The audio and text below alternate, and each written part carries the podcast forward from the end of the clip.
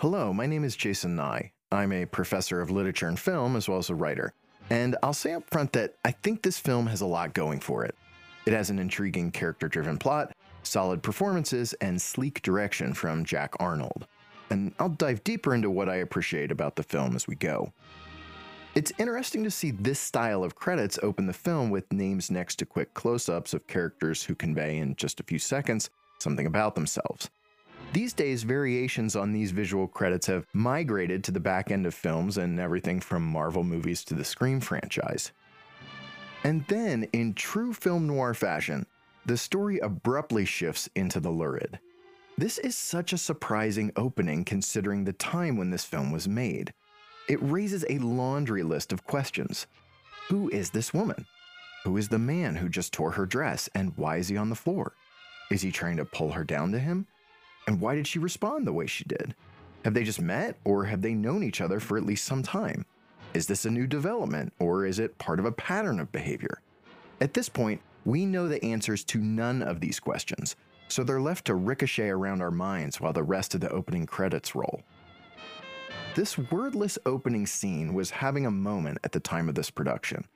Another black and white cinemascope noir, Plunder Road, was released the same year as this film and its opening train heist goes 10 minutes with virtually no dialogue. Then, of course, one year later, Orson Welles would begin Touch of Evil with that magnificent crane shot that tracks a car as it weaves through a border town with a bomb in its trunk.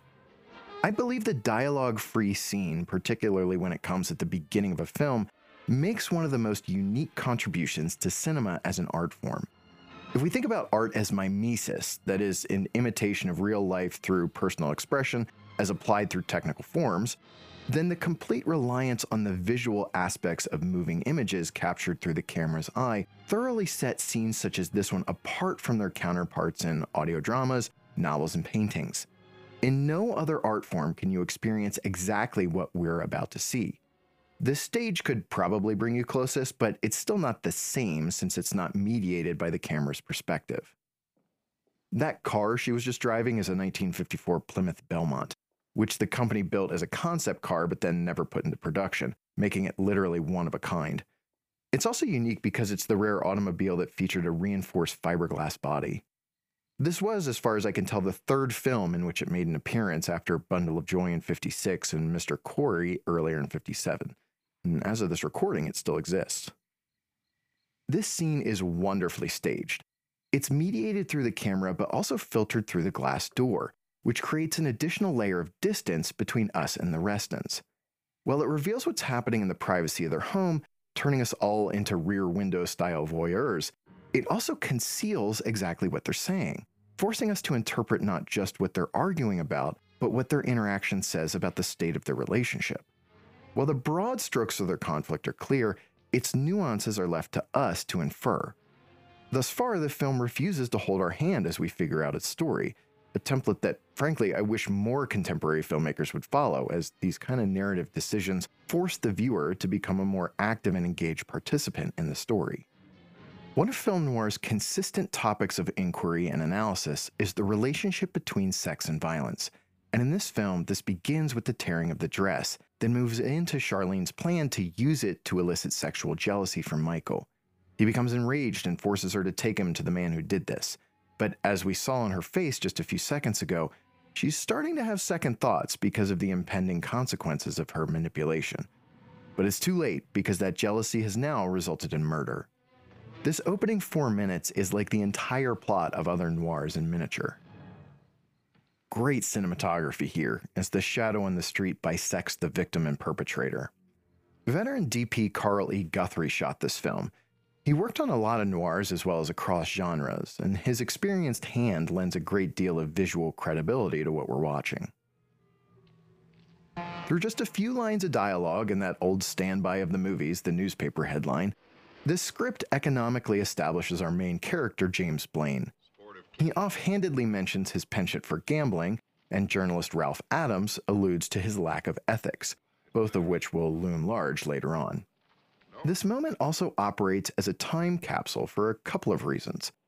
At the time that I'm recording this, the relationship between public figures and members of the media is, well, to call it acrimonious would be understating the depth of the divide. But back when this film was made, respectful professional relationships like the one between Blaine and Archer were more common. For example, when JFK was president, he maintained close ties to journalists such as Ben Bradlee and James Scotty Reston. Scotty was such a confidant of Kennedy's that it was he whom Kennedy first sought out after a particularly tense meeting with Russian leader Nikita Khrushchev in 1961.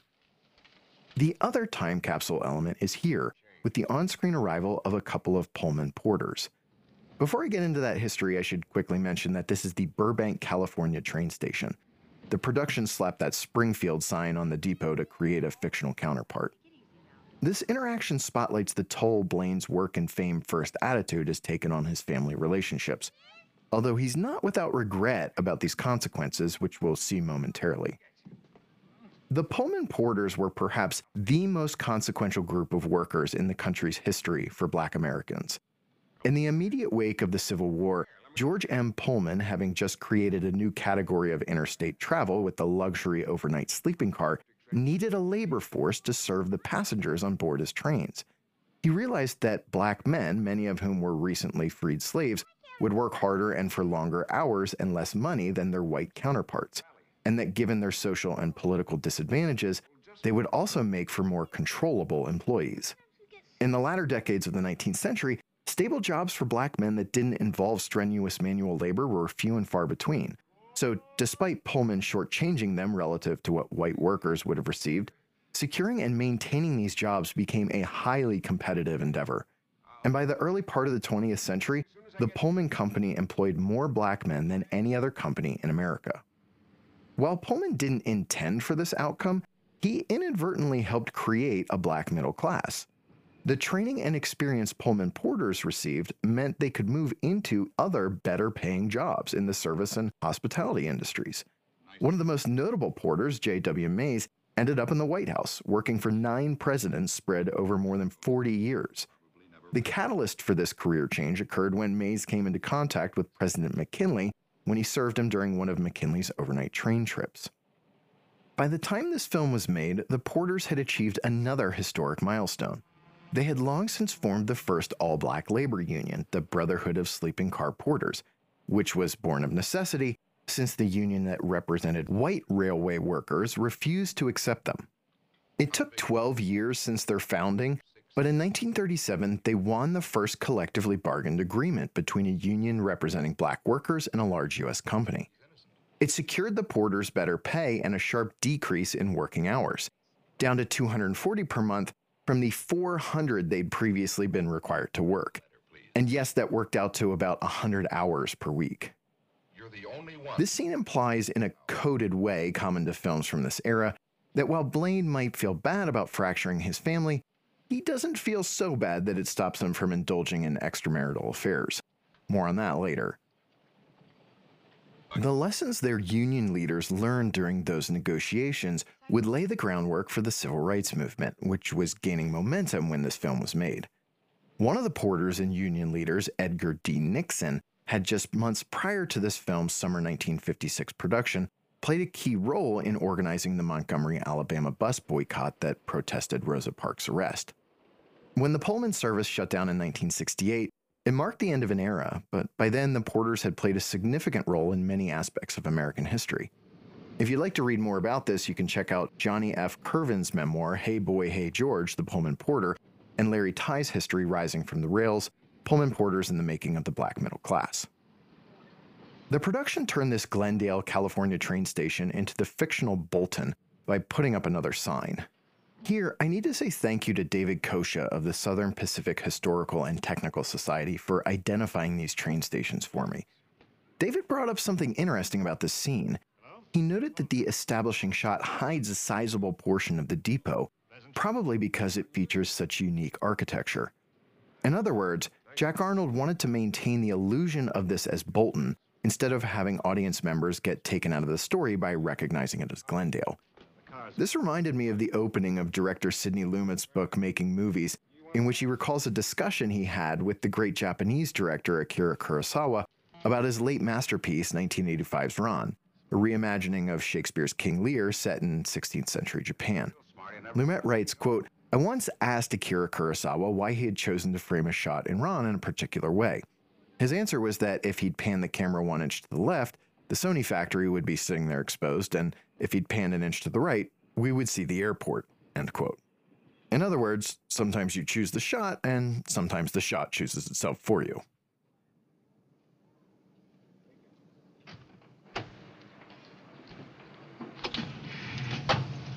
Look at these youths. Get off the car, you delinquents. Now that Blaine has arrived in Bolton, our big time city slicker versus small town sheriff conflict will start to come into focus. As it does, I wouldn't blame you if your derivative plot alarm bells started ringing, but this film still manages to find some new notes to play as it travels down its well trod narrative path. This house that Blaine is going to, where he'll meet the Restons, is located on Mulholland Drive in Los Angeles. It's one of the many unique mid century modern homes in the area. Elaine Stewart plays Charlene, whom we'll see in the pool, and this role was meant to be a breath of fresh air for her. She'd been stuck under contract at MGM for years with almost nothing to show for it after she'd broken out in 1952's The Bad and the Beautiful. In what would become the last year of her deal, she didn't even spend any time on the MGM lot. That's how much nothing the studio was assigning her.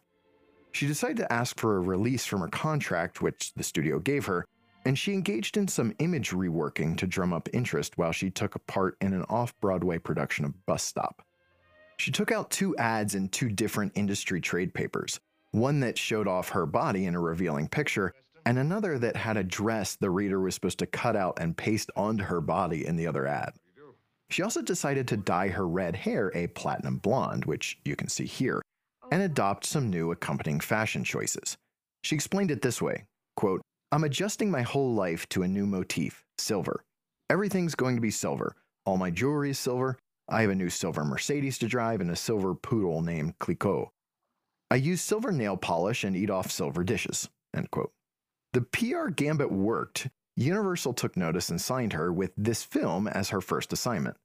With that red hair dyed blonde, she's giving off some real Rita Hayworth and the lady from Shanghai vibes. And she's also vamping it up quite a bit so far. There is no narrative reason for Jeff Chandler to change into these swim trunks other than to just show off his legs. This scene shows Blaine's internal contradictions. He's clearly disgusted with both of the Restons, but he's not leaving.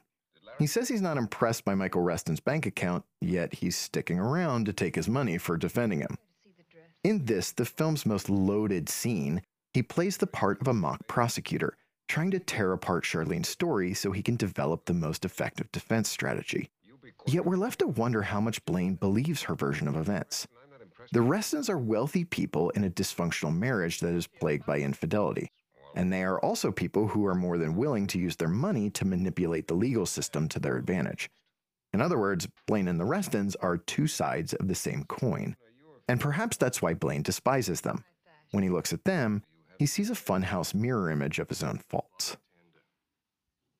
I love the combination of black and white film and cinemascope, so I was very happy to get this assignment, especially because this film holds the distinction of being Universal's first black and white film shot using the technology. Films like this combine the beauty of black and white cinematography with the added clarity the CinemaScope process could provide through its use of an anamorphic lens that captured extra information in its uncompressed aspect ratio that filled the entire frames of a 35mm negative, and then, when projected, compressed that extra information into the aspect ratio of the picture we're watching. Of course, one of the problems that would occasionally result when compressing the image into this aspect ratio is the squashed face issue, which crops up from time to time in the close ups of this film. Early results were also mixed in terms of the clarity I just mentioned, because the filmmakers were still figuring out how to use this system. But by 1957, they'd made significant strides in this area, resulting in the kind of picture we're watching. Some issues persisted, though. You might have noticed how as Charlene walked from the frame's edge to its center, she went from appearing more to less vertically stretched and distorted. That's a result of the anamorphic process and has continued to be an issue throughout subsequent decades. One film with similar moments of image warping that popped into my mind is Die Hard. CinemaScope was originally developed at 20th Century Fox and debuted in 1953 with that studio's release of The Robe. At the time, studios were facing a massive decline in box office receipts that had been steadily worsening over the past several years, driven in part by a mass migration of American viewers to television, where they could watch shows and older films for free. This led to all sorts of theatrical innovations, such as switching from black and white to color, the 3D craze that lasted from late 1952 to 1954, and the move to retrofit screening auditoriums with wider screens, many of which were about the same aspect ratio of today's televisions. CinemaScope pushed the aspect ratio even wider, as you can see by the black bars on the top and bottom of your screen. Fox cared so much about protecting their initial investment that when the robe was being shot, they assigned armed guards to stand next to the camera to protect the lens. And they would take the lens off the camera when not shooting and keep it guarded under lock and key. In its publicity materials, Fox touted its new process by claiming, quote, CinemaScope achieves the illusion of depth without glasses. Its lifelike panoramic scope gives a feeling of complete engulfment and participation in the action, end quote. This wasn't just typical Hollywood hyperbole. A 1953 Time magazine article claimed, quote, CinemaScope will abolish at one stroke the art of the film as it has been practiced. Gone is the viewer's sense of eavesdropping on activities that are, after all, going on in another room. In CinemaScope, the illusion of the other room outflanks the beholder in his theater seat and overwhelms him with a frontal attack of enormous images and sounds. A good portion of this film was shot in and around Palm Springs, California, and we're seeing one of those locations here. The Robe was the biggest box office draw of 1953, which is relevant to this film not just because of CinemaScope, but because Jeff Chandler had been up for its lead role. But his Universal contract took priority, so Victor Mature got the part. The number two film of 53 was This is Cinerama, which was projected at an even slightly wider aspect ratio and onto a curved screen. After seeing these returns, theaters around the country worked to make at least some of their screens wide enough to accommodate the CinemaScope aspect ratio. And by the year this film was released, 80% of all theaters could play a CinemaScope film.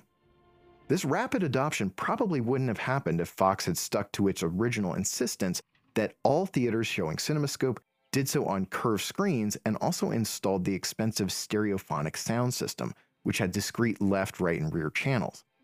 After understandable pushback from the theaters who worried it would be prohibitively expensive to adopt, they dropped both requirements. It also helped that Fox, which was in bad financial shape when it bet the farm on this new technology, was more than happy to license it out for a hefty fee to all of the other major studios, who were maybe not happy, but definitely willing to pay it in order to not get left behind in the race for those box office dollars. But as it turned out, they wouldn't need to do the licensing, since legal teams at other studios led by Paramount showed that Fox didn't actually have an exclusive license to use the anamorphic lenses at the heart of the system. So, starting in 54, the studios collectively started churning out dozens of CinemaScope films per year.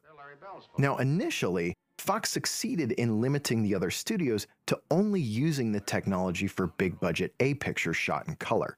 But by 1956, black and white films like this one had started to use the process to give their films more of a prestigious big budget feel simply by their association with those grand A pictures that were shot in the same aspect ratio. The first black and white CinemaScope film to go into production was MGM's The Power and the Prize. Fox itself wasn't willing to go all the way, though, opting to label its own B black and white films Regal Scope, even though they were shot using the exact same technology as CinemaScope. Universal had no such problems, and as I mentioned, this film would be the first Universal CinemaScope production in black and white. At least one director at Universal, Douglas Sirk, adopted the shooting in black and white CinemaScope grudgingly. Sirk would later claim that he wanted to shoot 1957's The Tarnished Angels in color, but Universal didn't have enough faith in the picture to let him have his way, instead, making him shoot it in the less expensive black and white.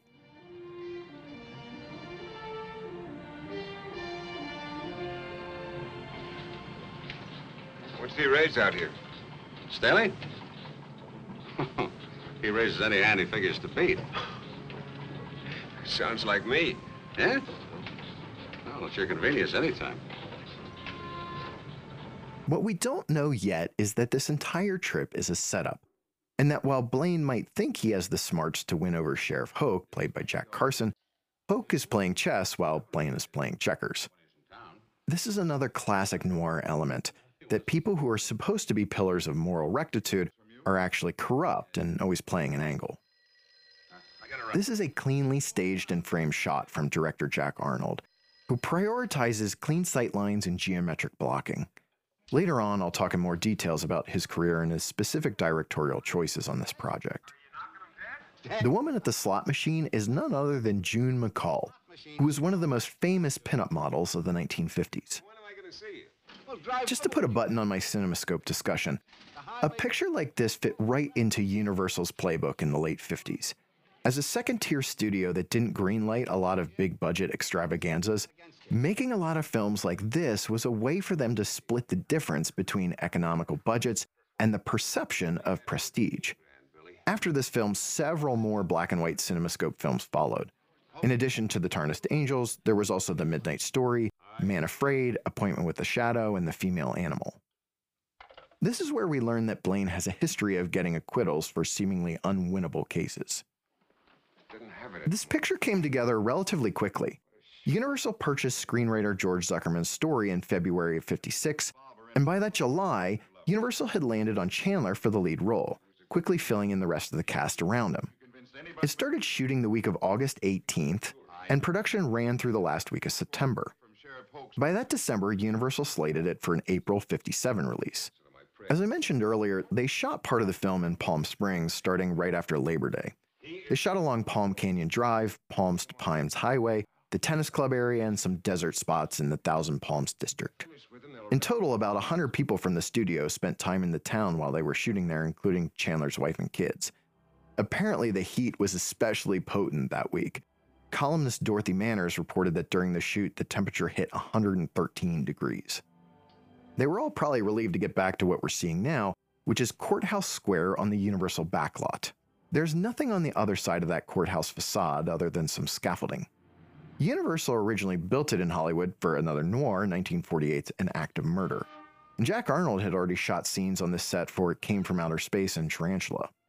While it's been used in dozens of films and TV shows, this facade is most famous for portraying the fictional town of Hill Valley in Back to the Future. Yes, this is the same building that Doc Brown scales to capture the lightning bolt that powers Marty McFly's trip back to 1985. I called the hotel. What's on your mind? You. I uh, hear you separated from your wife. How does that concern you? You interest me. That's the reason my wife left me. I interest other women. Can you forget for a while that I'm your client? Whatever you say won't be held against you. In case the film hasn't already made it clear, yes, this means that these two characters are about to sleep together off screen. While the production code had been weakened through the 1950s, characters still had to talk in at least somewhat coded language about sex.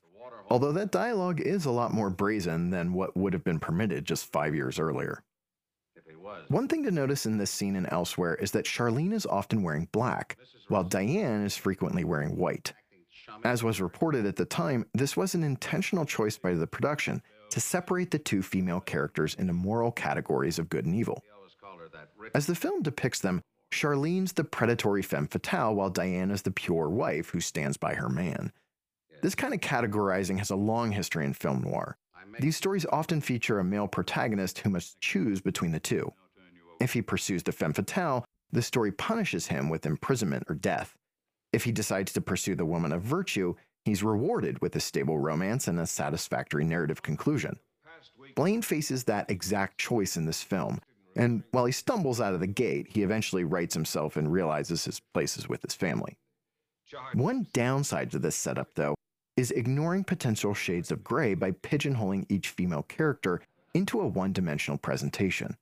While Elaine Stewart as Charlene and Jeanne Crain as Diane both do solid work with what the script gives them, both women could undoubtedly benefit from more complex characterization. Based on your experiences, I wonder when the witness box that separates the attorney from the person testifying became standard in courtrooms. If I were called to testify and it was set up like this, I think I'd never stop feeling unduly exposed. You found Larry Bell to be truthful. 1957, the year of this film's release, turned into a banner year for the legal drama, as 12 Angry Men, Paths of Glory, and Witness for the Prosecution were all released. Then, just six months after this film premiered, and while it was still playing in some theaters, TV's greatest courtroom drama debuted on September 21st on CBS, with Raymond Burr as Perry Mason. While the courtroom drama enjoyed some noteworthy earlier efforts, such as director John Ford's 1939 Young Mr. Lincoln starring Henry Fonda, the late 50s and early 60s turned into a golden era of sorts for the genre, as it provided a durable template for critically and commercially successful efforts. In fact, the genre had arguably its greatest four year theatrical run ever, with Anatomy of a Murder, Compulsion, and The Young Philadelphians in 1959, Inherit the Wind in 60, Judgment at Nuremberg in 61, and To Kill a Mockingbird in 62, which, by the way, also used Universal's Courthouse Square backlot. Concurrently, TV networks were trying to replicate Perry Mason's success, with CBS adding The Defenders to its roster in 61, and then one year later, NBC countering with Sam Benedict, starring Edmund O'Brien, a show based on the exploits of a real life trial lawyer named Jacob W. Ehrlich. The Defenders was not only created by 12 Angry Men's writer Reginald Rose and starred the film's co star E.G. Marshall, but also featured at various points seven additional cast members from that film. Rose based the series on an episode he wrote of the TV show Studio One, which aired in 1957 and featured both William Shatner and Steve McQueen. These series, while reaching varying levels of success, provided the template for scores of shows that would follow in their footsteps, such as the ever expanding Law and Order universe.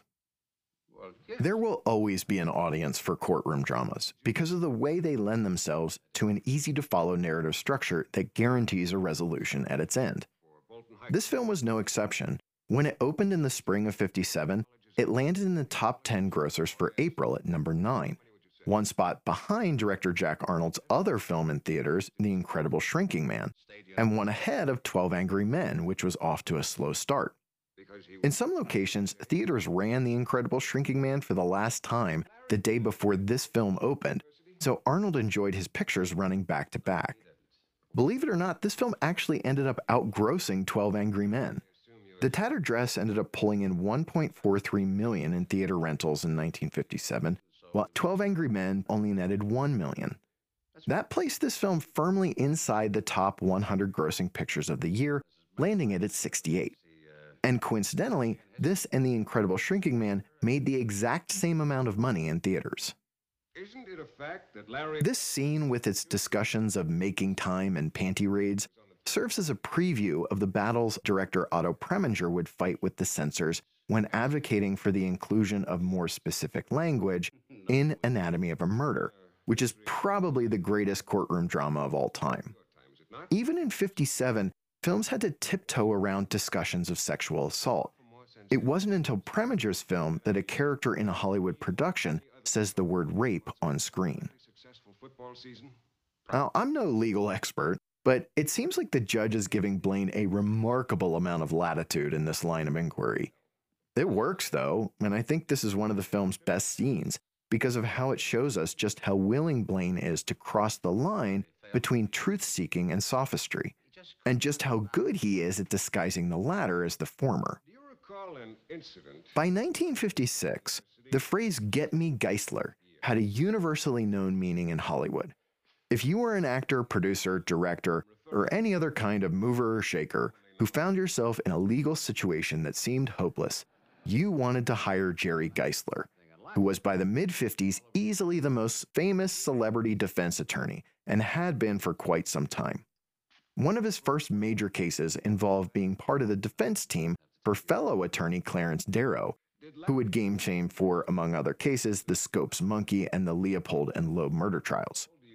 His roster of clients included Errol Flynn, whom Giesler secured an acquittal for in Flynn's statutory rape trial, and Busby Berkeley, whom he successfully defended against murder charges. Charlie Chaplin and Robert Mitchum had acquired his services at various points. Gangster and Hollywood interloper Bugsy Siegel hired Giesler to successfully get him acquitted of some charges. Giesler also got a jury to acquit Dr. George Hodel of child molestation and incest charges. If that name sounds familiar, it's because a decent number of people believe he's the murderer in the famous Black Dahlia case. And a couple of years before this film went into production, Marilyn Monroe hired Giesler to represent her in her divorce from Joe DiMaggio. So, why am I bringing him up? Because our protagonist is loosely inspired by him, and producer Al Zugsmith sent the script to him and offered him the part of Lester Rawlings. The two men were friends, so the offer was probably more than just a publicity stunt. Either way, Giesler turned him down and the role went to Edward Andrews, who had last worked for Universal as a truly nasty villain in The Unguarded Moment. However, Giesler did agree to stay on the project as a technical advisor and a coach for Jeff Chandler, helping him through the ins and outs of the courtroom scenes. The studio invited some of Giesler's colleagues in the legal profession to come to set one day to see Chandler in action. And once he'd wrapped, everyone on the set, the visiting lawyers, the cast, and the crew, burst into applause at how well he'd acquitted himself. No pun intended. Meanwhile, Giesler had more famous cases to try, like the one that came up a year after this film when Cheryl Crane, the then 14 year old daughter of actress Lana Turner, stabbed to death gangster Johnny Stompanato, Turner's abusive boyfriend. Giesler framed it as a case of justifiable homicide, and the jury agreed, which is in some ways not dissimilar from what we're seeing here. Here's Philip Reed as Michael Reston. He wanted his character to wear a double breasted tuxedo in the film, and the studio said no.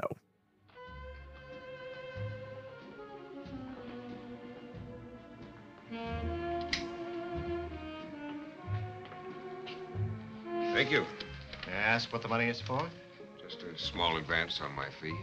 You sounded most urgent over the telephone. Can't tell you any more. It might incriminate me. Good night. Again, Charlene's wearing black. Here, Blaine trades one vice for another. He blows off a clandestine meetup with Charlene, but he's so addicted to risk that he asks for an advance on his payment so he can gamble, and in the process, walk right into Sheriff Hoke's trap. This was an era of both creative and exploitative film marketing. The poster for this film plays up its lurid subject matter as it shouts, quote, Every guy in town knew the dame in the tattered dress. She was as cheap as she was rich and as pretty as she was vicious. And now she stood there giggling at the body in the street. Was it murder or the unwritten law? Or was it a town's hidden evil showing through a woman's tattered dress? End quote. We're about to see cinematographer Guthrie's expertise at work in a moody, evocative moment as the cigar smoke drifts into the light above the table. The studio once again returned to its Jerry Giesler connections when putting together the film's advertisements. The promotional materials it sent out to theaters included a quote from Giesler saying of Chandler's performance, quote, Jeff is very good. He handles himself extremely well and is most believable. I wish I could sound so good, and I also wish I was as handsome.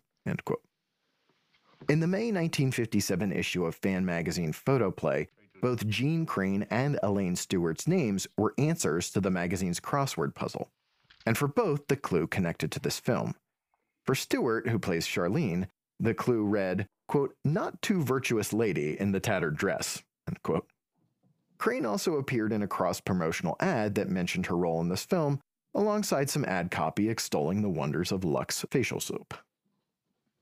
During this time period, theaters would also get in on the act with all sorts of wacky promotions to get people to buy tickets. For instance, in San Francisco, the head of publicity for the Golden Gate Theater decided to drum up some press by seating the opening day theatergoers on a mock jury that watched the film and then voted to convict or acquit Chandler's character. The jury was made up of six men and six women, and 10 minutes before the film concluded, the projectionist stopped running it, and all 12 individuals left the theater and were taken to a local radio station where they cast their votes live on air. The first round of voting came in at 11 to 1 for an acquittal, which went to 12 to 0 during the second round. Then they got back to the theater and watched the final 10 minutes, but for some reason they had to watch the entire film again to get to it. This was a go to publicity tactic for films like this. A different theater pulled a similar stunt this same year for Columbia's Abandoned Ship when it tallied up the guilty and innocent votes for the film's central character, played by Tyrone Power, and then kept that tally updated throughout the day on a chalkboard on the street outside the theater. Although, I do have to wonder Who was that one person who voted to convict Blaine of bribing a juror? We know from the get go that it was all a setup. In fact, that lack of ambiguity is one element of the plot that pulls the film away from noir and toward a more straightforward drama. In noir, people are often not who they seem to be. This is why so many classic noirs feature such great plot twists that reveal previous unrealized evils. Here, as we reach the conclusion of Act 1, everyone's role has been laid out, and there aren't really any narrative surprises left to explore. Carol Morrow, the juror making the accusation of bribery, has yet to become part of the plot, but even when she does, her role lacks any major surprises, unless you count when she guns down the sheriff at the courthouse steps at the end. Hello, Billy. Diane, come in. Gee, but I'm sure glad to see you. Where's Jim? I don't know. I was in the bedroom calling down for some breakfast, then I came in here and Jim's gone. How about some coffee? Thank you. I came in from Vegas last night as soon as I heard about the grand jury indicting Jim. What's the story, Billy? Simple, hair raising. Jim was taken for five grand in a poker game out in some desert shack. Then a dame turned up with the money. A dame on the jury, Carol Morrow. And she's saying that Jim gave her the money as a bribe. Notice how Diane's wearing white. Billy's explanation lays out what happened for us rather than the story stringing us along and making us wonder if Blaine could have done this. A true noir twist, and to be fair, it would require some other story alterations, such as the elimination of this scene, would be that after Blaine gives his rousing closing argument and gets acquitted, we discover that he did bribe Carol. When I start the research process for commentary tracks, I never know what kind of information I'll come across. And with this film, I discovered that it will forever be etched into history as a footnote to a tragedy. On July 8, 1959, a group of American soldiers who were stationed at the Bien Hoa Air Base in Vietnam were watching this film in the mess hall. When one of them stood up to change it over the reels, Viet Cong fighters ambushed them. They shot and killed the man holding this film, then one of them detonated a bomb that killed a second American and injured a third. They also killed two South Vietnamese guards and an eight year old Vietnamese boy. These two soldiers the Viet Cong killed were the first American casualties of what would balloon into the Vietnam War.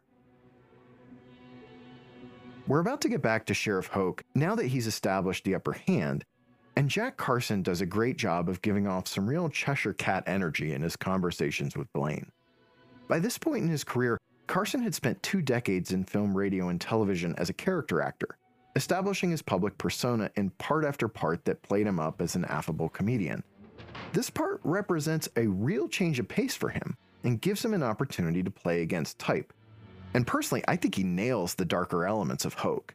He effortlessly weaves between Hoke's all shucks good old boy veneer and the nastiness that lurks underneath, which will come into closer focus later. Carson died in 1963 at age 52 from cancer, just six years after this film's release. And tragically, he's one of three actors with major parts in this film who would pass away not long after completing their work here. The other two were even younger than Carson. I'll talk about them later. Cut yourself? I admit it. Would you arrest me for attempted suicide? you could tell me in for stealing your Jeep. No, no, it's yours anytime you want it. You know where I've been, don't you? Staley's shack, I guess. Should I have found them at home? There's no telling about Staley. No poker table, no chips. Oh? You sure you found the right shack? My only mistake was going there in the first place. Now, where will I find Staley? He comes and goes. And where does he go to? You know something? I never got around to asking him. A drink? No, thanks. You won't help me then? Yeah, I'll do all I can. What about the other players? Who were they? Well, the introductions weren't exactly formal, but you mean to tell me you don't know the crowd that plays poker with Staley? I'll try to round some of them up as soon as I can.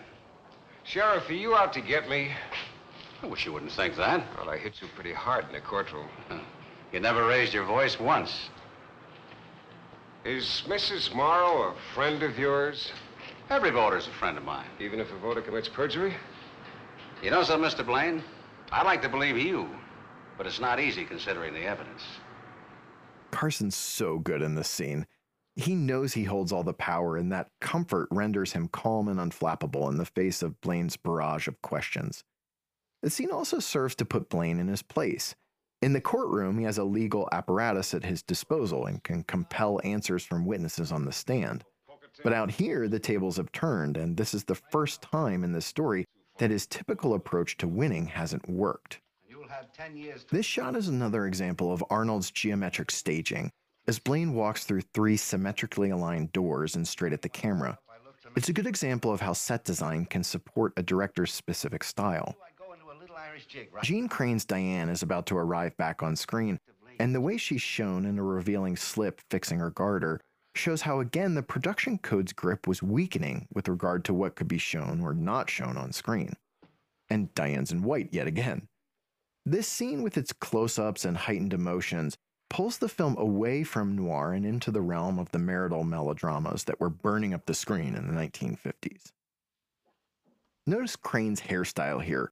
She told one reporter that she was wearing some of her hair down on her forehead because, quote, I have a very high forehead and I'd look like a peeled onion without something hiding it, end quote. Crain had a career filled with close calls and near misses with classic films. She could have made her debut in The Magnificent Ambersons after Orson Welles met her in a cafeteria and ended up so taken by her that he asked her to do a screen test for the part of Lucy. But he ended up offering the part to Anne Baxter. Then, when Crain was up for the title role in All About Eve, Baxter got in Crain's way again and got the part, and then picked up a Best Actress nomination for playing it. Chandler and Crain couldn't get other parts of this scene right, needing a dozen takes. But then Arnold announced he was perfectly happy with this kissing moment after the first time they tried it. Chandler griped in mock frustration, quote, Wouldn't you know it? A dull scene usually has to be shot 20 times, but you get a beautiful girl in your arms and right away it's fine the first time. It's jealousy on the director's part, I say. End quote. He and Arnold had a laugh about that while Jack Carson, who was on the set, chimed in saying, quote, Never mind, Jeff. It only proves what all your publicity says. Your screen lover technique is so great, you instinctively do love scenes right the first time. End quote.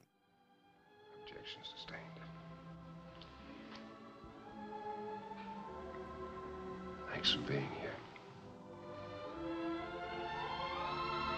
When Crain started this scene, her shoulder was covered, but there it's bare. There was a man off camera who pulled on a thread of fabric that was tied to her slip to get it to come off. I'm not sure why they thought they needed that, they just ended up cutting around the moment it comes off anyway. This scene continues unpacking Hoke's character. His office decorations show him still chained to his days as a football star, unable to let go of his past glories. This speaks to the arrogance and pride that drives his self centeredness. He had power once, and he's doing whatever it takes to maintain and consolidate that power into his middle age, even if it means hurting the people around him. Right. To circle back to Jeanne Crain, her and Jeff Chandler's careers feature a major similarity. Just as Chandler picked up his only Oscar nomination for playing a character with a different ethnicity than his own, which I'll talk about later, so did Crain. 1949 proved to be the high watermark of her career, after she appeared in both the Oscar winning A Letter to Three Wives and Pinky, in which she played the titular character, a black woman who can pass for white. That this could and did happen in back to back years, 50 for Crain and 51 for Chandler, speaks to just how much the conversations and practices have evolved over the past 75 years regarding the issue of on screen representation of characters from American minority ethnic groups.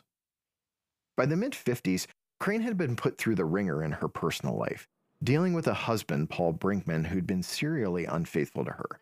However, as a staunch Catholic, Crain was torn about what to do given the church's teachings on divorce. They also had four children together. By mid 1956, they nonetheless appeared headed toward divorce. That July, gossip columnist Dorothy Manners wrote that, quote, with all of her divorce troubles with Paul Brinkman now resolved in an amicable settlement minus added mudslinging, Jeanne Crain is eager to work again, and Universal International is obliging her. Jeanne starts soon with Jeff Chandler in the tattered dress. During an on set interview, she said that her marriage was over and she was ready to put it behind her. While they were shooting in the San Fernando Valley, she would commute home every day to have lunch with her kids.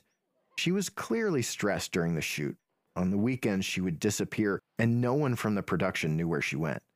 When gossip columnist Sheilah Graham tried to pry the information out of her, Crain said, quote, I just want to get away from everything and everyone. and I couldn't very well do that if I told where I was going. End quote. Well. Here's Diane in white and Charlene in black. When did you arrive? This morning. Oh. You have a very remarkable husband. Yes, very remarkable. Well, what's your complaint? I just don't like the mess you made. The mess I made. I didn't ask you to bribe Mrs. Morrow. That was your own stupid idea. If I ever hear you say that again, so help me, I'll kill you. You mean you didn't give her the money? No, Mrs. Reston, I didn't. My only mistake was in defending you and your idiot husband. In parting, may I say you deserve each other? Crain and Stewart play that scene perfectly. Charlene and Diane express just the right amount of passive aggressive sniping. These two women at the table with Blaine's rival Lester Rawlings were beauty pageant queens making their film debuts. Miss Germany, Marina Orschel, is on the right, and Miss Sweden, Ingrid Goude, is on the left. Both had signed contract player deals at Universal, but neither would go on to break through in a major way, although Good would achieve a level of cinematic infamy with her role in the so bad it's good 1959 sci fi horror film The Killer Shrews.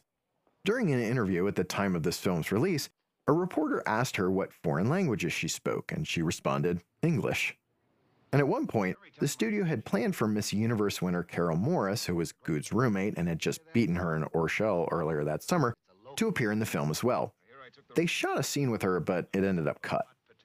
These women ended up cast in this film because they'd been seen on the Universal lot in July, just before shooting began, when the studio treated them and dozens of other Miss Universe contestants to a tour, some photos with stars, and a lunch. And who else had the studio time to greet them at the gate when they arrived but Jeff Chandler? This is a well constructed script. At exactly the halfway point here, Blaine is forced to swallow his pride and realize that he needs outside counsel to defend him. Because, as he repeats the famous truism more than once, the person who represents himself in court has a fool for a client. It's clearly tough on him, though, as we just saw him there struggling to break free from his own arrogance. His character arc will make for an interesting contrast with Hoke as the film progresses. It's nice to see the film foreground a female reporter among what was at the time a male dominated profession. She's played by Helen Marshall, who just played a nurse for Jack Arnold in The Incredible Shrinking Man. To briefly loop back to my discussion of Jeanne Crain, going through such a difficult family matter publicly must have been torturous, especially when the press was more than happy to capitalize on it. Jeanne and Paul reconciled not long before this film went into production, but the same month this film hit theaters, a piece titled Can Jeanne Crain Keep Her Husband Home? ran in Modern Screen magazine with passages like this one from author Dick Williams. Quote, Can there be hope of permanent happiness for a couple who have split as violently as Jeanne and Paul did? What about Paul's roving eye, his dinner for two dates in quiet out of the way places, his come on up for a drink jeans and Laguna invitations? Can Jeanne Crain keep her husband home now any more than she could a year ago? End quote. Notice where Williams places the responsibility for their family's success, not on her husband straightening himself out, but on her keeping him home. The implication being that if she couldn't stop him from wandering, it was at least somewhat her fault.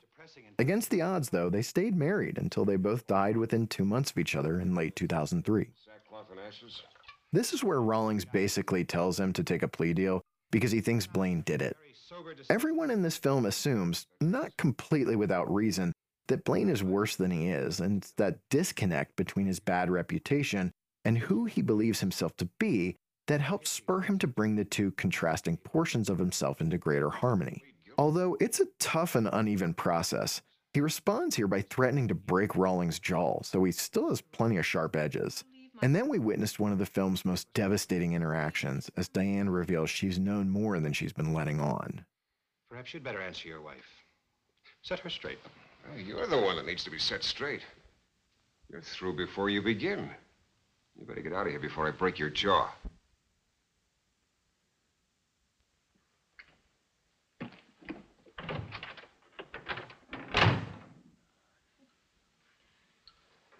You want a drink? No, thank you. I'm going to bed. Look, was I out of line? No. No. You referred to me as your, your husband. Did I? Please stay. I need you. We're still legally man and wife. Did that stop you with Charlene Reston? Ouch. She just nailed him right where he deserves it. One note about Jeff Chandler here. While this film was in theaters, Sidney Skolsky quipped in Photoplay magazine, quote, when they want to age Jeff Chandler, will they take the gray out of his hair and darken it? End quote. As counterintuitive as that might seem, Universal execs had wanted Chandler to dye his hair black for this role, but he told them no. His hair, which had started graying when he was just 15 years old, had long since become his calling card, mixing in the perception of maturity and sophistication with his youthful and athletic build. There's no way he was going to let the studio take that away from him. He was, believe it or not, only 37 when he made this film. For all of you out there watching, here's a quick question for you. When you started watching this film for the first time, did you have shirtless Jack Carson on your tattered dress bingo card? I didn't, but here he comes. Since this is the scene where we discover Hoke and Carol Morris are in cahoots, now's a good time to talk about Gail Russell, who plays Carol. She's another one of this film's players who died an untimely death. She signed her first contract at Paramount at just 18 years old, but within a couple of years, she developed a debilitating dependence on alcohol, which she used to cope with her severe shyness and stage fright. Despite her alcoholism, she kept her career going strong for several years in the 40s, teaming up with stars such as Alan Ladd, John Wayne, and Edward G. Robinson. But by the early 50s, her personal demons had grown so overpowering that her roles thinned out and then completely dried up. After 1951's Air Cadet, she didn't appear in another film for five years when she started an attempted comeback with 56's Seven Men from Now. In between, she got into scrapes with the law. First, it was a DUI, then, she drove drunk again and hit another car carrying a family. The family sued and she settled out of court. She also got divorced in 1954 and that same year almost died from hepatitis. After Seven Men from Now, she landed this role and garnered some strong reviews for her work. But then on July 4, 1957, she drove drunk again and this time crashed her car into a coffee shop that was thankfully closed. However, she still injured a janitor who was on the premises. The next day, the Los Angeles Times ran a picture of her car crashed halfway into the ruined shop, next to a heartbreaking shot of her trying and struggling to touch her nose during her sobriety test. When she didn't show up to court for the ensuing trial, the police went to her house to arrest her on a felony warrant and found her unconscious, a half finished drink nearby. Her trial was rescheduled for October, and her lawyer? Well, he would be none other than Jerry Giesler. In September of 57, Hollywood columnist Erskine Johnson penned a piece titled What's Ahead for Gail. It begins this way quote, The girl who lives in a neat little Veteran Avenue apartment on the wrong side of the tracks by Hollywood social standards is something of a veteran herself on both sides of those tracks. Not in years, though. She's only 33 and still beautiful enough to play starring roles in movies. She's a veteran of fame and shame. She has a trim figure, a mind that can think, the same demureness that made her famous on the screen, and clear, sparkling eyes that somehow refuse to reflect the lost yesterdays and the lost weekends in her life. Johnson's sympathy for her comes through clearly. In other parts of the article, he blamed a vicious studio system that tried to pound performances out of a shy teenager who wasn't ready for it, and who would scurry across the street from the studio lot to a bar where she could take the edge off the anxiety. She told Johnson she was going to win this war. She also said, quote, My only regret will be if I can't make something good out of all of this to give comfort to other people, end quote. She ended up with a misdemeanor charge and probation, she also started attending AA meetings that year but couldn't stick with it. She started drinking again and the job slowed to a trickle. In 1960, she told an interviewer she was feeling stronger and optimistic about the future. But on August 27, 1961, she was found dead in her apartment. At just 36 years old, she'd suffered a fatal heart attack brought on by complications from her drinking. Yes, it is.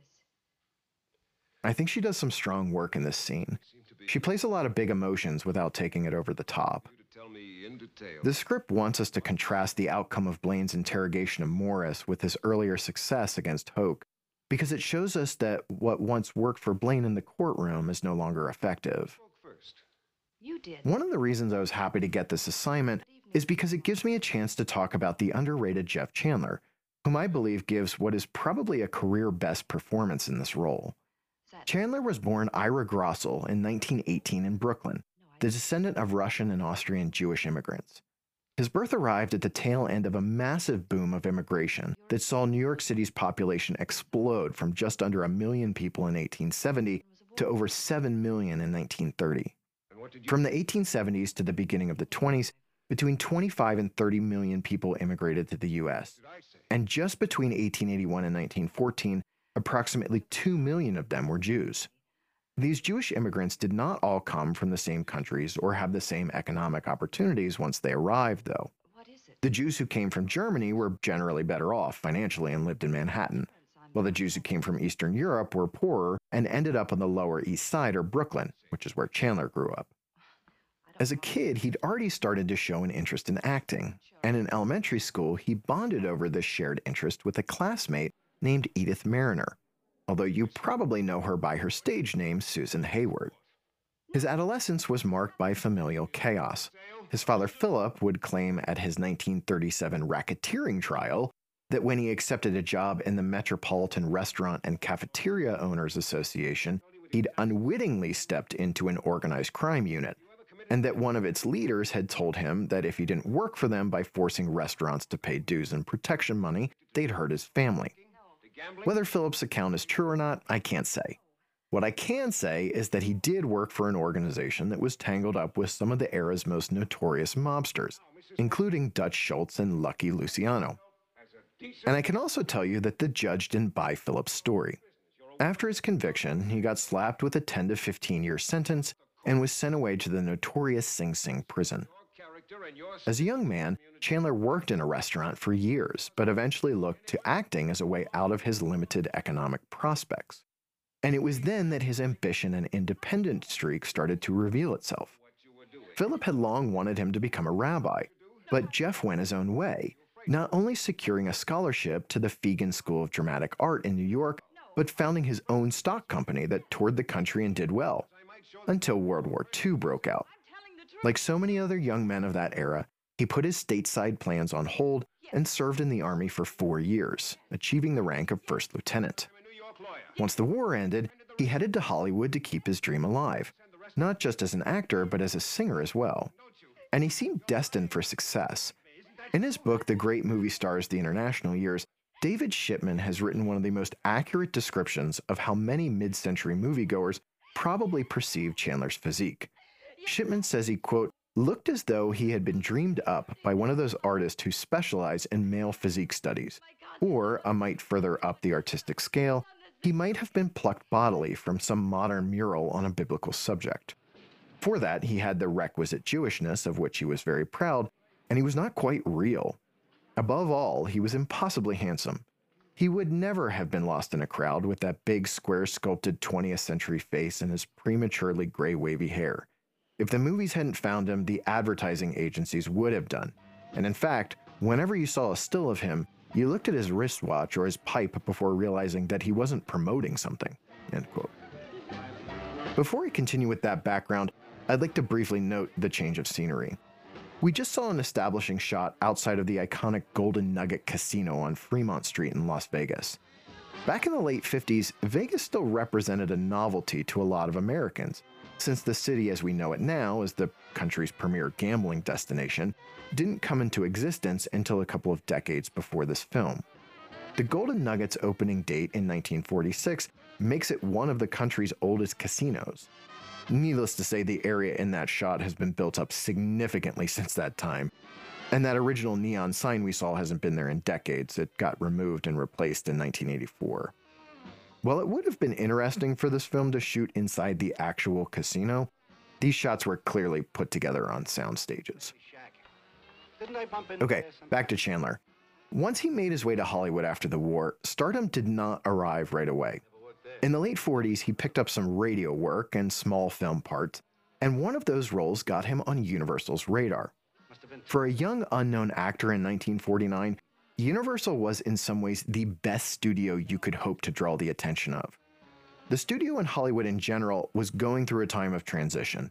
Executives believed they needed an influx of new faces to get people to come back to the movies, since annual box office returns had been steadily declining for years. As a way of addressing this problem, Universal developed a contract player system, that would scoop up young unknowns like Chandler at bargain basement prices, lock them into multi year deals, and then give them all the training they needed to become stars, thus leading to greater box office returns for the studio while those actors were still under relatively inexpensive contracts. While Chandler did change his name for the screen, it had nothing to do with hiding his Jewish identity. As Shipman noted, he was proud of his heritage, and by the time this film was in theaters, he was known for helping out the Wilshire Boulevard Temple in Los Angeles with their charity work and fundraisers. So it was fitting that for Chandler's first role at Universal, he played a Jewish rebel fighter in Sword in the Desert, a dramatic thriller set in Palestine in the year prior to the founding of the modern state of Israel. The role was a kind of test run for Chandler, since the studio hadn't yet signed him to a long term deal. But after just a single day of filming, executives saw that they had a potential star in the making and quickly signed him to a seven year contract. Jack Arnold does a nice job of directing this scene in such a way that the film captures the action of this car chase without ever sacrificing the clarity of what's happening within the frame. It's an effective counterweight to today's choppily edited, headache inducing shaky cam approach to action that sows more viewer confusion than clarity. Chandler's breakout role came not at Universal, but as part of a loan out to 20th Century Fox. And it happened with a role that would never be cast the same way today.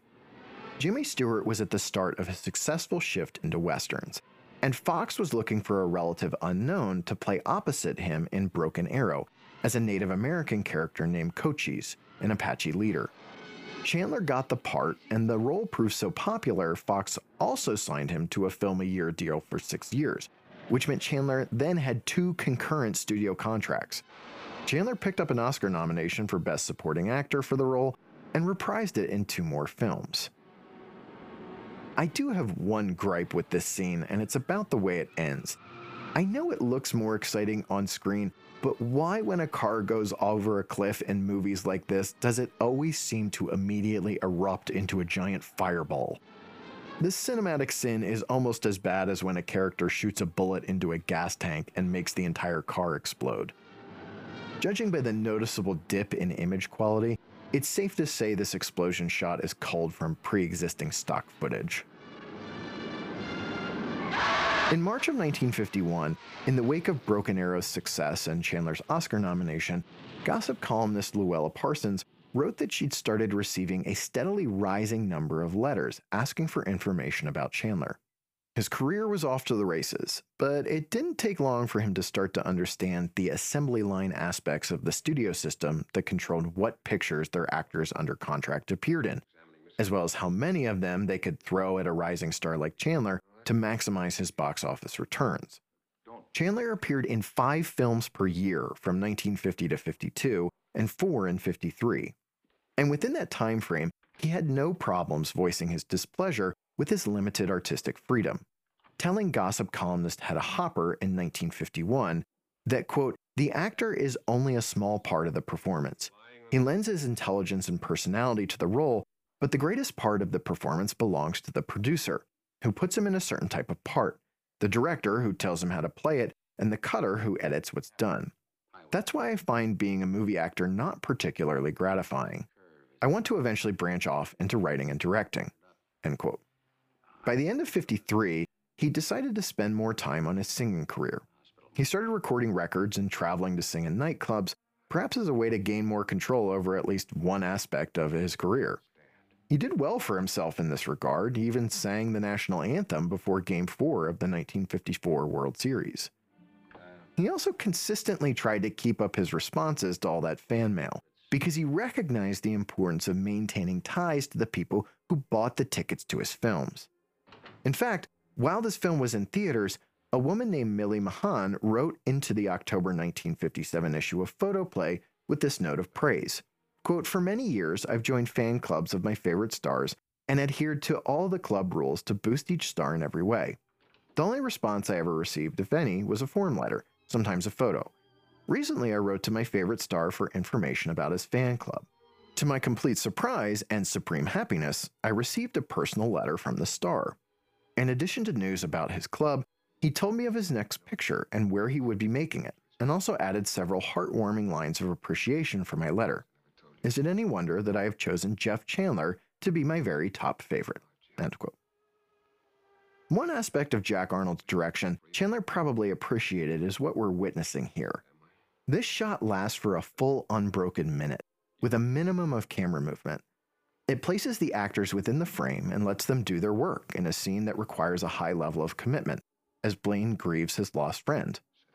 While a long take like this one creates a higher degree of difficulty for actors, it also puts more trust into their hands, as it sends a message to them that the director believes they can carry the scene without any flashy edits or other gimmicks that are often used to mask deficiencies in performances. Arnold, whom I'll talk about later, has already put this technique to good use several times throughout this story, but nowhere will he use it more effectively than during Blaine's closing argument. I'll highlight some specifics of what he's doing in that scene once we get there. Blaine's really getting put through the ringer. He gets beat up in court, his friend's dead, and now he gets beat up in an alley.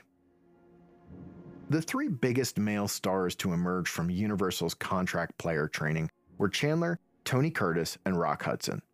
Like Chandler, Curtis got off to a hot start in the early 50s, but Hudson took longer to find his stride, partially because it just took him longer to learn how to act. For example, he and Chandler co starred in the 1951 boxing drama Iron Man from director Douglas Sirk, and Sirk readily admitted that at the time he saw Chandler as the far superior actor. However, by 1954, the tables had turned when Chandler lost out to Hudson for the lead role in Sirk's Magnificent Obsession. He was also relegated to watching Hudson take the lead reins in Taza, Son of Cochise, with his part relegated to a cameo. Chandler also started openly venting his frustrations in the press about how little time he had to himself and how he'd lost the anonymity he used to enjoy. He also started refusing to take certain parts, and at the time, that was a major no no. If you were under contract, you took what the studio gave you regardless of what you thought about its merits, because if you didn't, they could suspend you. A suspension meant you went without pay and were also legally prohibited from working anywhere else. The reputational damage around town could also extract a sizable professional toll. When Chandler refused to play ball with Universal, which wanted him to star in Six Bridges to Cross, the studio made good on its threats and suspended him. But that didn't stop him from talking to Hedda Hopper about how he felt constrained, saying, quote, I think I'm a fairly bright boy. I figure I could have made as much in some other business.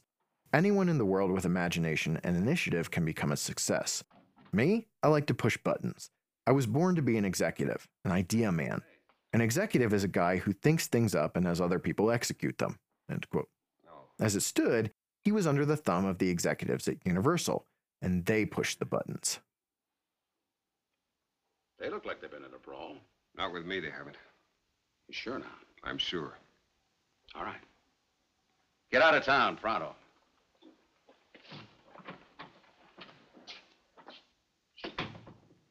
Kind of figured I had him. Maybe if you could give me a better description of him. Come to think of it, they both look like you. You can save that phony laugh for the witness stand. When I get through with you, you'll wish I'd gone to work on you with a baseball bat. Exactly my sentiments. Hey, Diane's not messing around. This is one of the first times we see Hoke truly rattled.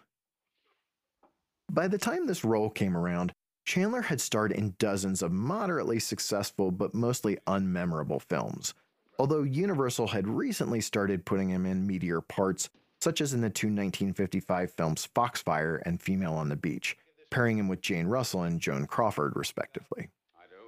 Great dolly shot here. Again, note the clean, squared camera movement that aligns with the way the characters are staged, either looking straight ahead, straight at us, or in the case of the court stenographer and jurors, directly off to one side or the other. In 1956, Chandler decided to become an executive by forming his own production company. He'd re upped at Universal, but this time with more flexibility. And this role gave him the chance, perhaps for the first time in his decade old film career, to sink his teeth into the kind of weighty dramatic work the studio so rarely assigned him. Producer Albert Zugsmith knew of his reputation before taking him for this part, recalling how, quote, I became a sort of troubleshooter, a script doctor at Universal. Not only a script doctor. They'd throw me all the properties they were having difficulties with. There were also certain people I could handle and work with. Jeff Chandler was becoming a bit difficult, and he was their second biggest star at that time. I guess one of the reasons he was difficult was that he was the biggest, and then Rock Hudson came along. So they had me make some pictures with Jeff. Note the camera work in that shot. Arnold spends about an equal amount of time during that 30 second take keeping the camera still as he does moving it in concert with Blaine's pacing. This allows him to hold his focus on the actors without their back and forth feeling too static, a problem that can plague courtroom dramas. No one ever cites the Paradine case as one of Alfred Hitchcock's best pictures. If Zugsmith was worried about Chandler being unhappy with this role, he needn't have been. Chandler talked openly about his relief over the change of pace it provided, saying, quote, The script is modern, intelligent, and believable. I wear my own clothes. I don't have a fist fight every 10 pages, and I'm not required to ride a single horse. End quote. As Wanda Hale put it in her review of the film for the New York Daily News, quote, given the chance to get out of the static storybook parts he disliked, Jeff Chandler takes advantage of the opportunity to play a dramatic role. End quote. He didn't merely take advantage. Finally given the chance to flex some dramatic muscle, he clearly takes every chance he can to fully inhabit every element of his character. As much as Chandler might have griped about his heavy workload, he did a lot of it to himself. He basically became addicted to working, which was one of the factors that led to his divorce the same year this film came out. Also in 1957, after he finished making this film, he shot Raw Wind in Eden in Europe with Esther Williams and had an affair with her, though that was the other major factor. And here, I want to address something that she claimed about him. In her 1999 memoir, Million Dollar Mermaid, Williams wrote that one night Chandler asked her to come upstairs. When she did, he, quote, was standing in the middle of the bedroom in a red wig, a flowered chiffon dress, expensive high heeled shoes, and lots of makeup, end quote. She claimed she started screaming and demanding he take off the clothes, writing, quote, this was no joke. He enjoyed that kind of thing. He was a cross dresser, end. As she describes it, this is what led to the end of their relationship. However, after the book came out, someone who'd known Chandler confronted her about her claims, and she admitted she'd made it all up to please her publisher, who'd asked her to spice up the book. Just one of the many examples that illustrate that you can't believe everything you read. Tony Curtis, in his autobiography, wrote, quote, Jeff Chandler was the best of men, charming, elusive, somewhat cynical, introspective. However, outside of uncredited bit parts in the Frank Sinatra vehicle Meet Danny Wilson, the two men never worked together, despite being under contract at Universal for the better part of a decade and developing a friendship during that time. Now, had Chandler taken the part in Six Bridges to Cross, they would have. And when Universal asked Curtis in the late 50s what picture he wanted to do next, he said Operation Petticoat. The execs said they cast Chandler opposite him and even announced in Variety that the pair would star as a team. It's tough to piece together exactly what happened. Shipman claims Chandler dropped out due to an illness, whereas Curtis openly admits in his autobiography that he insisted on Cary Grant over Chandler. Box office over friendship, apparently. It's tough to say exactly what would have happened with Chandler's career had he not suffered a herniated disc in his spinal cord in 1961, the same year that Gail Russell passed away. The surgeries he underwent to fix it resulted in a blood poisoning infection, and he died on June 17th at the age of 42. Tony Curtis was one of the pallbearers at his funeral. This scene is important because, again, Blaine seems to have Hoke on the ropes, but it's here that he turns the tables on Blaine and uses his own tactics against him. During the first case, Blaine used Hoke to twist the facts, but now Hoke's doing the same to him. Objection withdrawn. Well, uh, it was the, the first day we met. We were driving across the desert in my Jeep and talking about Larry Bell and, and football, and you, you said something that kind of surprised me. You mentioned that you'd seen me play once, and you even remembered the, the game and the date and the pass that I caught to make a touchdown. And you remember that I was an All-American, but something that I missed out on. But the way you said it, it, it made me feel good. Made me feel real friendly toward you. Well, I, I know I felt that way because after that, I, I told you something, something real personal, something that I, I'd never tell anybody who wasn't a friend. First rule of questioning a witness never ask a question you don't already know the answer to. Blaine skips around this when, in the lead up to this interaction, he gets Hoke to characterize him as a friend and then essentially accuses him of lying about it. It's also worth noting that when Blaine did talk to him about football earlier in the film, he was trying to build a bridge of false friendship with the goal of using Hoke. But now Hoke has turned Blaine's own actions back around on him, doing the same thing and forcing Blaine to realize how damaging it can be to sit on the receiving end of such manipulation. Can't you get a postponement of the trial? Why, it's well over. Wouldn't it be a good idea to bring in another lawyer for the summation? Mighty Blaine has struck out, hasn't he? It's time for decisions, not self-pity. There'll be a new defense attorney in court tomorrow. Who will he be? The man you deserved and never got. Well, it looks like Blaine has finally learned his lesson. It only took three fourths of the movie.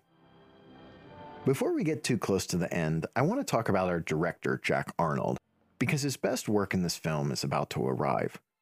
Arnold's parents were Russian immigrants and wanted him to pursue a secure, high paying job such as a doctor or lawyer. But Jack wanted to act on the stage. He also showed an early interest in aviation, and by his early teens, he was devouring science fiction stories. However, when the Great Depression hit in his late teens, his family endured severe poverty, and he must have wondered what, if any, employment his future held. He beat the odds, got accepted to the American Academy of Dramatic Arts, and then booked parts on Broadway. Throughout the 30s, any aspirations toward directing hadn't manifested, and he kept himself busy as a theater actor and producer. By the decade's end, though, he taught himself filmmaking through first teaching himself photography. In a moment, Diane will close the room's blinds, a clear signal that the marital bed is about to be restored. On December 7, 1941, Japanese soldiers attacked Pearl Harbor. On December 8th, Arnold enlisted for pilot training. He was so determined to do his patriotic duty that he had his mom sew weights into his clothing to ensure that his diminutive size wouldn't keep the military from taking him. He had to wait several months for them to call his number, though, so in the meantime, he learned cinematography under the documentarian Robert Flaherty. After a couple of years in the service, he started directing industrial and promotional films while continuing to act on stage. His big break came in 1950 when he was tapped to direct a pro union, pro America documentary with these hands, which netted him his first and only Academy Award nomination. While the film didn't win, it put him on Universal's radar and they signed him to a deal. Here's where Arnold really shines. This shot lasts for nearly 40 seconds, and while it started from Blaine's perspective, we eventually pulled back into a seat within the crowd. It's immediately followed by this unbroken shot that lasts just over a minute and a half. In this shot, the camera paces back and forth with Blaine, and based on its positioning, it puts us directly into the point of view of one of the jurors. In other words, the film is asking us to step into their shoes and imagine ourselves in their situation. I spoke earlier about the power of the studio system during this era, and Arnold's first directorial assignment at Universal would give him a crash course in the tensions that would define the career of many a studio director in the 50s his own creative wishes versus the business minded focus of his employer. For his debut project, Girls in the Night, Arnold wanted to make a serious film about young people's struggles. Universal wanted an exploitation picture they could sell on sex appeal. But it wasn't long after that misfire that he found his niche and the films for which he's best remembered today. His name is synonymous not with films like this one, but with 1950s sci fi, and more specifically with the 3D craze that skyrocketed in popularity in 53 before crashing back down to Earth in 54. Arnold directed four 3D films in a row during that time span. It Came from Outer Space, The Glass Web, Creature from the Black Lagoon, and its sequel, Revenge of the Creature. Arnold was such a whiz with 3D that when Revenge of the Creature finally came out in 1955, and at that point 3D had disappeared from theaters across the country for almost a year, its 3D screenings were such a surprise hit that it almost spurred Hollywood studios to greenlight another round of films shot using the technology.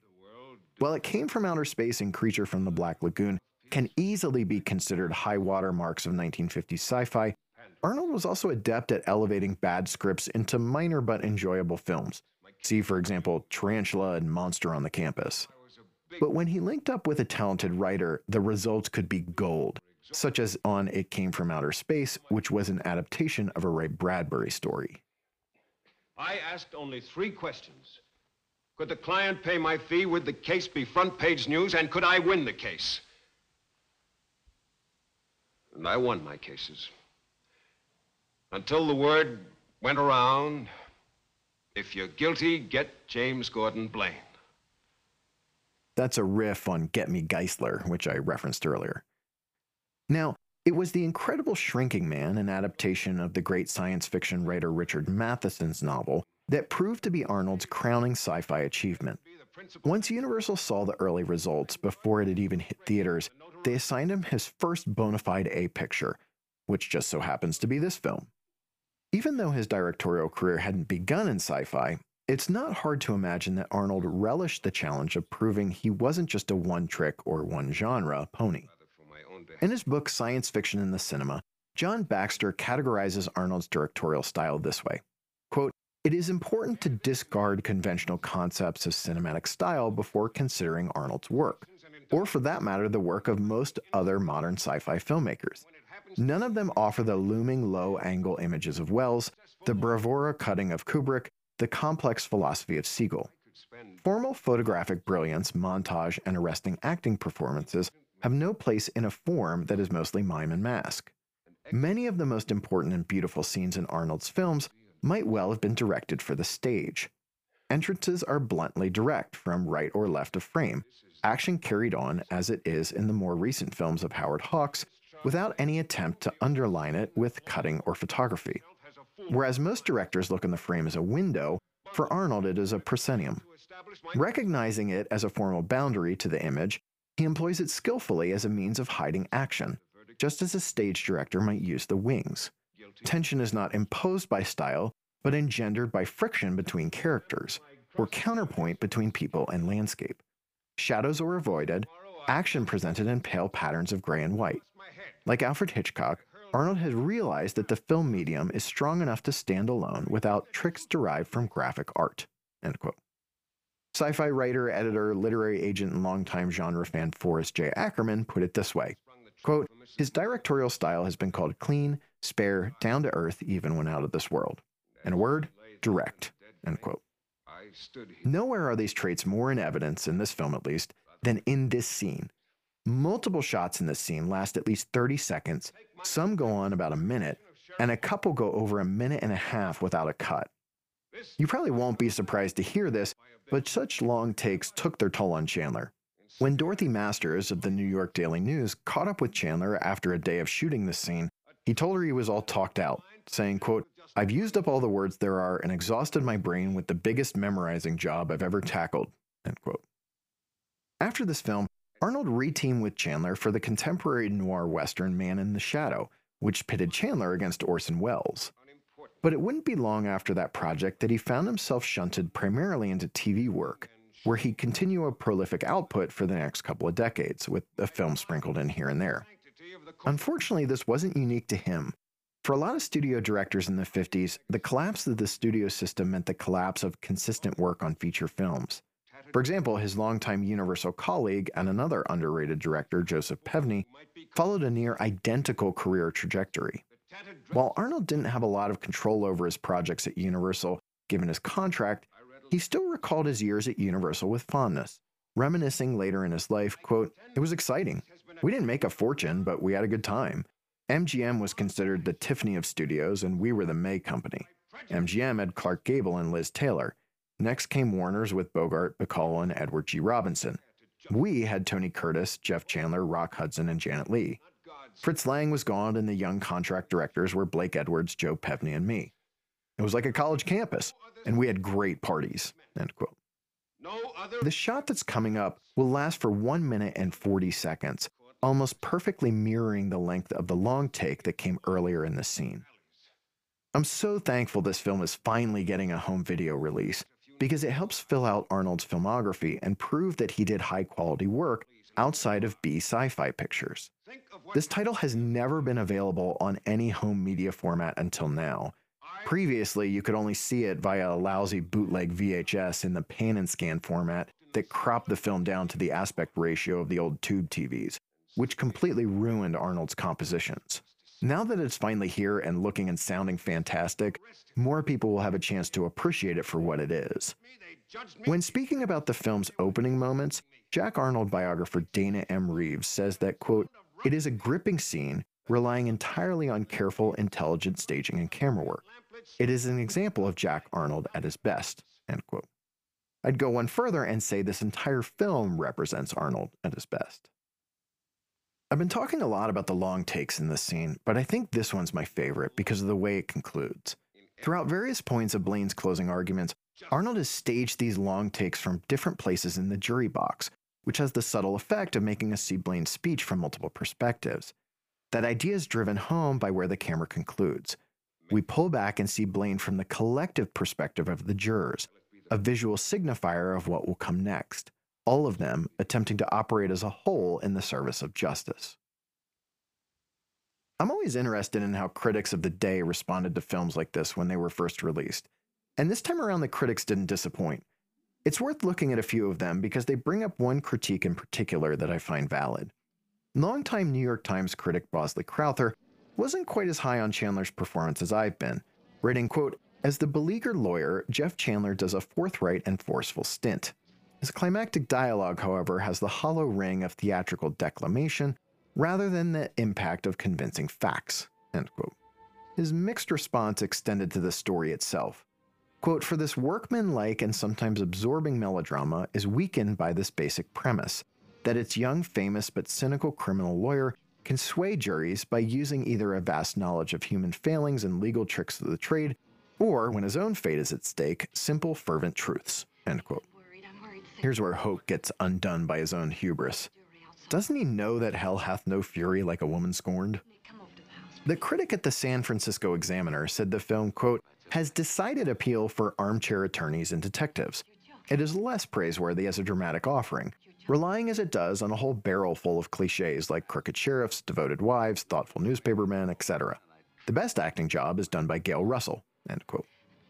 The LA Evening Citizen News also wasn't enamored with the picture, saying it, quote, has some good moments, but emerges as average for the course. It's not particularly well produced, although Jack Arnold's directing rates a nod for doing better by the screenplay than it deserves, end quote. He also said Chandler's acting was, at best, adequate. Agree to disagree. Variety thought it fell apart by the end, with its critic writing, quote, The film starts out with an intriguing premise but this is dissipated by a script that lacks credibility. The picture purports to preach the responsibility of lawyers and the sacredness of the American system of justice, but Chandler's courtroom speech on the subject turns out to be a mass of sticky cliches. But other critics were far kinder. Edward Schallert, also writing for the LA Times, had nothing but good things to say about it, saying it, quote, takes a place well above the majority of courtroom dramas as is made especially good by Jeff Chandler's clean cut delivery of his sometimes lengthy speeches as a criminal attorney. End quote. And the Motion Picture Daily liked it a lot, describing its merits this way quote, a novel theme, excellent suspense, well spaced action, some pictorial spice, and top notch performances by a good cast offset some story faults in this trim melodrama. End quote. The common theme you probably saw emerging in those reviews is that the critics' problem with the film didn't so much lie in the performances or the direction, but in the script's final act. I can see where they're coming from. Even though I believe Chandler does a terrific job of delivering Blaine's closing argument, I don't buy that it would sway a jury. In it, he's basically saying, I did a terrible job of defending myself, but along the way, I learned my lesson about how much more I need to respect the law. I hope that's enough to acquit me. Now, had I known everything that we've witnessed in this film and was sitting on the jury, of course, I'd vote to acquit. But the jurors haven't seen all of that. So when the not guilty verdict comes down here, it feels like it's only happening because the script demands it. It doesn't feel like an authentic outcome to what we've just witnessed.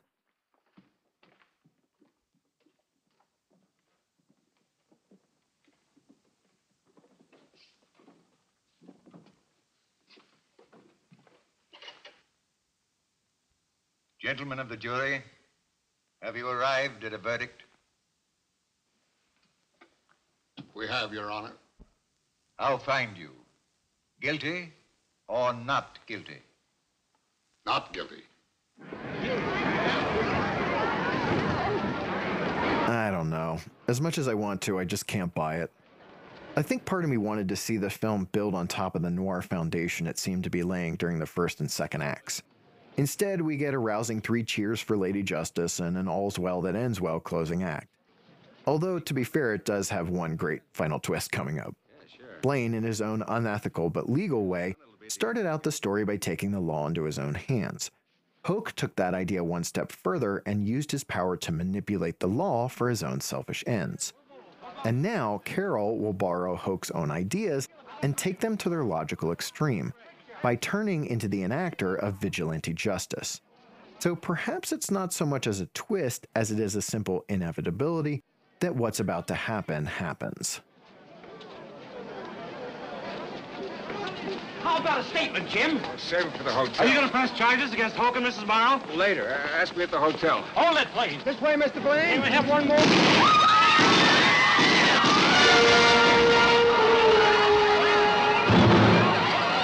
Given the production code's mandate that characters who do evil must be punished by the film's conclusion, it is in retrospect logical to see why these events occur. I always appreciate it though when films like this one get creative and bombastic in their adherence to what the censors required. While the courtroom element of this final act has its problems, I think that when the entirety of the film is viewed through a character focused lens, its relative merits come into sharper focus. This is, at its core, a study of two men who begin the film at similar stations in life. Both have, by their middle age, amassed a not insignificant amount of power through unethical means. And both are initially unwilling to risk losing that power for a cause greater than themselves. For Blane, that's meant ignoring morally valid but obscure cases that won't advance his career, in favor of manipulating the system for others who are rich and powerful. For Hoak, it means pulling the levers of power in an entrenched bureaucracy in the order that keeps him at the top of the heap. Throughout the story, we see the direct and collateral damage their actions inflict on others. The difference is that while Hoak remains a static character stubbornly rooted in his own pride, Blane learns the value of humility just in time to save not only his career, but more importantly, his family. It might hit a few speed bumps on the way to its real closing argument, but I believe this particular message about the urgency of moving away from arrogance and submitting to a moral compass that points us away from our own selfish ambitions is probably more relevant today than when this film was initially released. Good art both instructs and entertains, marrying a compelling message with stylistic expertise. While at times imperfect, this film does both for me, and I hope this commentary helped you develop a deeper appreciation for it too. Until next time, thanks for listening.